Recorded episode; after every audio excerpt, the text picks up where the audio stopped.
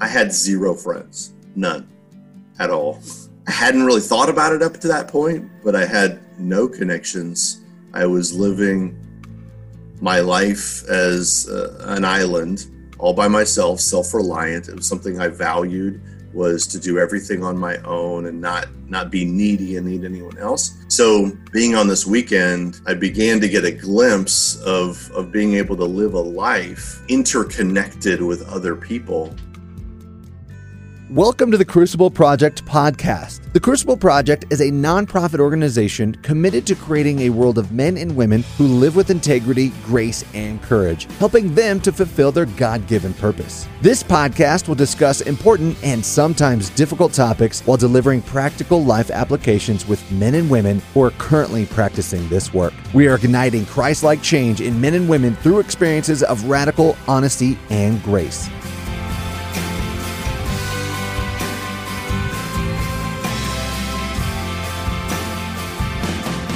Well, hello, everybody. Uh, welcome to the Crucible uh, podcast.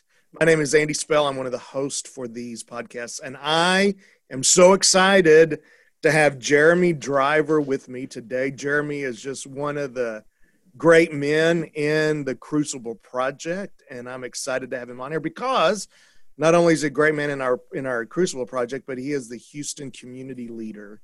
And so I'm excited to let him tell a little bit of his story today. And I hope that his story resonates uh, with you that are listening to the podcast today. So, Jeremy, welcome, man.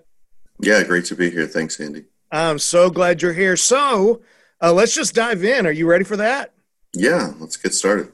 Okay, so um, what led up to you deciding that you would go to a crucible weekend? What was going on in your life that made you say, man, I think I will step into this? That is a very interesting question. You said for me deciding that I would go, uh, and I did decide to go, but I was actually in many ways told to go by a good friend who's now actually the executive director of the Crucible Project, Roy Wooten. But as far as the context of what was going on in my life, in a nutshell, my world was falling apart. And that is really what brought me to that point where I was willing to reach out and admit that I needed something, I needed help, I needed advice, whatever that was.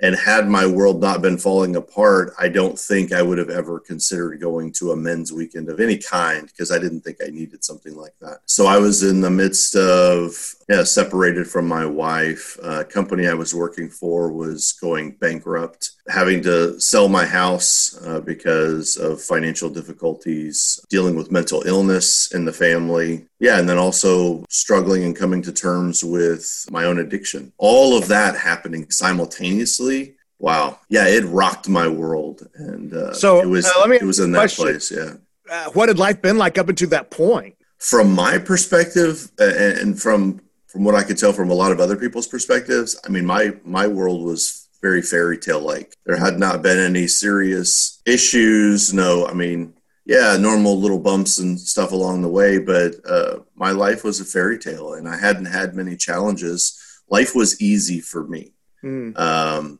I didn't see it that way, but that's really what it was. And when you've never climbed a mountain, then uh, if I've never climbed a mountain before, then a speed bump is going to feel like a real hurdle. Um, and that's the way my life was until all of this began happening. And it just, it, it was more than I could handle. I didn't know how to deal with it. And so I started reaching out to the only people I knew how.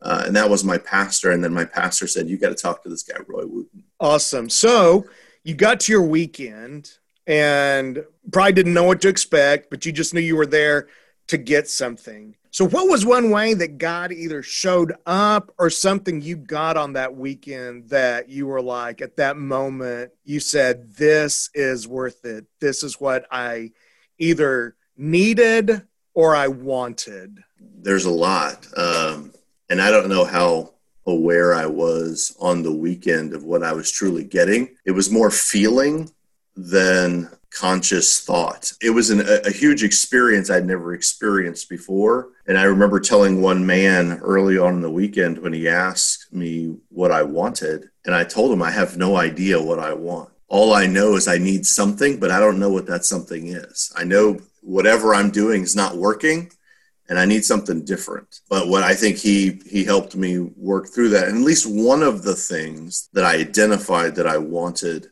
was male connection. I wanted friends. To, to put it in a really simple way, friends. I had zero friends, none at all. I hadn't really thought about it up to that point, but I had no connections. I was living my life as uh, an island all by myself, self-reliant. It was something I valued was to do everything on my own and not not be needy and need anyone else. So being on this weekend, I began to get a glimpse of of being able to live a life interconnected with other people, and it wasn't it wasn't the um, distasteful thing that I thought it was because I thought if I needed people and was connected to people, it'd be messy and and oh, I don't need that complication and drama in my life, and then I would be weak if I needed people. But when I began to see these other men, men who I looked up to, men, I was like, okay, that's a that's a strong man, somebody I can respect, and oh, and, and these other men, and and just saw lots of men that I didn't have any reason to look down at. They were challenging me to step into that same place and to be vulnerable and to to rely on other all these things these connections that that I had been unwilling to make I was being challenged to make them. Yeah all that didn't happen on the weekend but it it expo- it opened up my eyes to that possibility and just put me on a new path a new journey.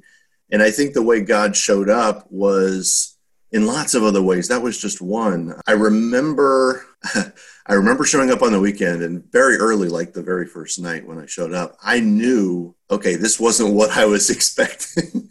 so I didn't really have any expectations, but this really wasn't it. And I remember having an internal dialogue with myself. Okay, Jeremy, you can either, you can do this the way you normally do it, and that is be a watcher. You can just be an observer here. You don't have to go all in you can just do the minimum, blend in, no one will know. You know, you're never going to see these people again. So nobody cares. So just, you know, put in your time, get out, don't embarrass yourself, and, and we'll be done with this. I challenged myself and I said, well, let me challenge that. If I'm never going to see these people, then I have nothing to risk. Mm. There's nothing at risk for me. So I'm going to go all in. I'm going to give this medicine, for lack of a better word, every chance to help me. And so I, I went all in and I'm so glad that I did. And I stepped into everything that was offered, all the exercises and processes that were there. As, as best I could, I went all in. It was probably the most vulnerable I've ever been in my entire life up to that point. Yeah. Probably cried more tears on that weekend than I had in all of the time of my life put together. Yeah, so awesome. it, it, was a it was a powerful weekend, and it's really hard to put into words about exactly how God showed up. He just showed up in in every moment. And, that's uh, awesome, uh, and and and yeah, and and you were at that place. That's that's so cool, man. Thank you for sharing that. So since then, so you had your weekend, God showed up and you started learning that that connection was what you needed. Maybe you didn't know you wanted it, but it's what you needed. Man, beautiful things you're talking about there. Since that weekend, what has it given you? What has how has it for you made a difference in your life? Yeah, I it so many ways. Um and I've I've had this conversation to a degree with many men. Yeah, there's a phrase that you know, is often used, and I'll clean it up a little bit. But it's like you know, I didn't think that my poop stank, and uh, or or at, at, at, a minimum, mine was better smelling than everybody else's. yes, and yes. so that's I didn't consciously think that, but there was this part of me that just thought I'm not messed up like all these other people. Yeah, my mess isn't as messy. I don't need this. Yeah. I don't whatever. There was this underlying, I don't know where it came from or truly how it got there, but I just truly didn't think I needed fixing all that much. Like my fixing, hey, give me a little neosporin and a band-aid. I'm good. But all these other people, they need therapy. but I'm I'm good. And I think what ended up happening, the best way I can put it is on my weekend since then, I woke up to the fact that my this Jeremy here is just as messed up as anyone else, and in some ways worse, and in other ways, not so much. So I'm a complicated, broken man, and I woke up to realizing that that's that's in, in fact the case. And I will tell you that after my weekend, it was incredible and absolutely horrible at the same time. After my weekend, because of that realization, that's not something I wanted. I didn't want to learn that I was I was weak, that I was broken, that I was flawed. I didn't want to come to that realization. And so because of that, there's every mechanism coping I learned in my entire life fought against that. Mm. You know, my ego was like, whatever happened on that weekend, Jeremy, you're not that bad. Yeah, screw it. And not that anybody on the weekend told me I was bad. It was just I woke up to that. I'm not perfect, yeah. and I need to work on myself. Well, the whole every every moment since then has been realizing more how broken I am, but also at the same time, it's the wonderful part is that yeah, I'm flawed, but I'm also beautifully and wonderfully made. Yeah. And I'm I'm exactly who I need to be. And I'm in the moment I need to be. And I'm on the journey I need to be. All of those things that happened, those uh, my world falling apart that brought me to that weekend, I don't blame God for that. I don't blame anybody for that. It's what needed to happen because of me. It's what needed to happen to get me to that place where I would reach out for the first time in my life and ask for help. Yeah. So, one more question. It sounds like it learned you learned to give yourself grace on some levels. How has it made you look at other people as well as you started thinking hey my mess isn't as bad as their mess and there was almost like i'm better than how has all this worked for you to finally say man yes i was messed up or i had i was broken but man I, am fearfully and wonderfully made how has that opened your eyes to others that you encounter? like i said my initial weekend with the crucible project it mostly opened my eyes. And it and it began a journey of me opening my eyes even more and opening my heart more. And i realized that how i had lived my life was very with a narrow focus. Um, even even my view of god was so narrow even my view of you know his kingdom and all of that was so narrow and limiting and you know just this angry um, old man in the sky who was disappointed in me when I did whatever. And really, there wasn't love. I look back and I don't see a life truly lived full of love for other people. But I think since the Crucible Project, which was just the catalyst to get me to grow and expand and, and uh, begin re examining even my assumptions about what I thought God was like. Yeah. Um, and so once I started questioning those fundamental assumptions, which much of it came from when I was a child and how I was raised and things like that. But once I started looking at all that, my view, my I don't know, my world just expanded. My view of God was so much bigger and amazing and loving and tremendous beyond what I could have ever imagined. And as a result, how I view other people is, and I know that I'm on the right path because I'm loving people more. That was not something I could have said pre crucible is I'm actually loving people more.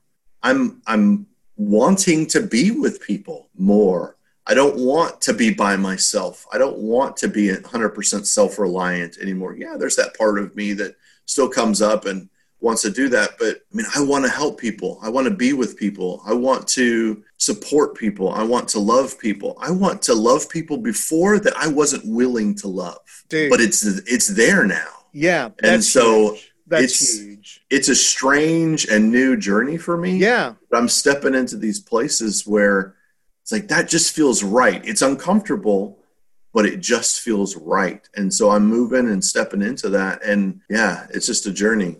That's awesome, man. Well, hey, thank you so much for joining today. Man, I love your story. Uh, I hope this story gives others encouragement.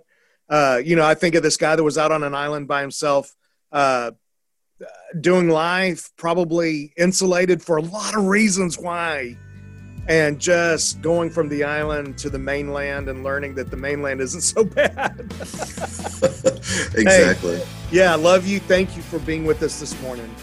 Thank you, Andy. Loved it. You bet, dude. Peace.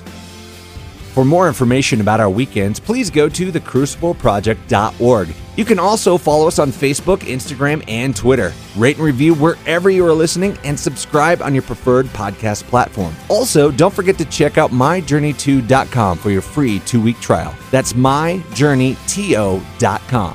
Thank you for listening.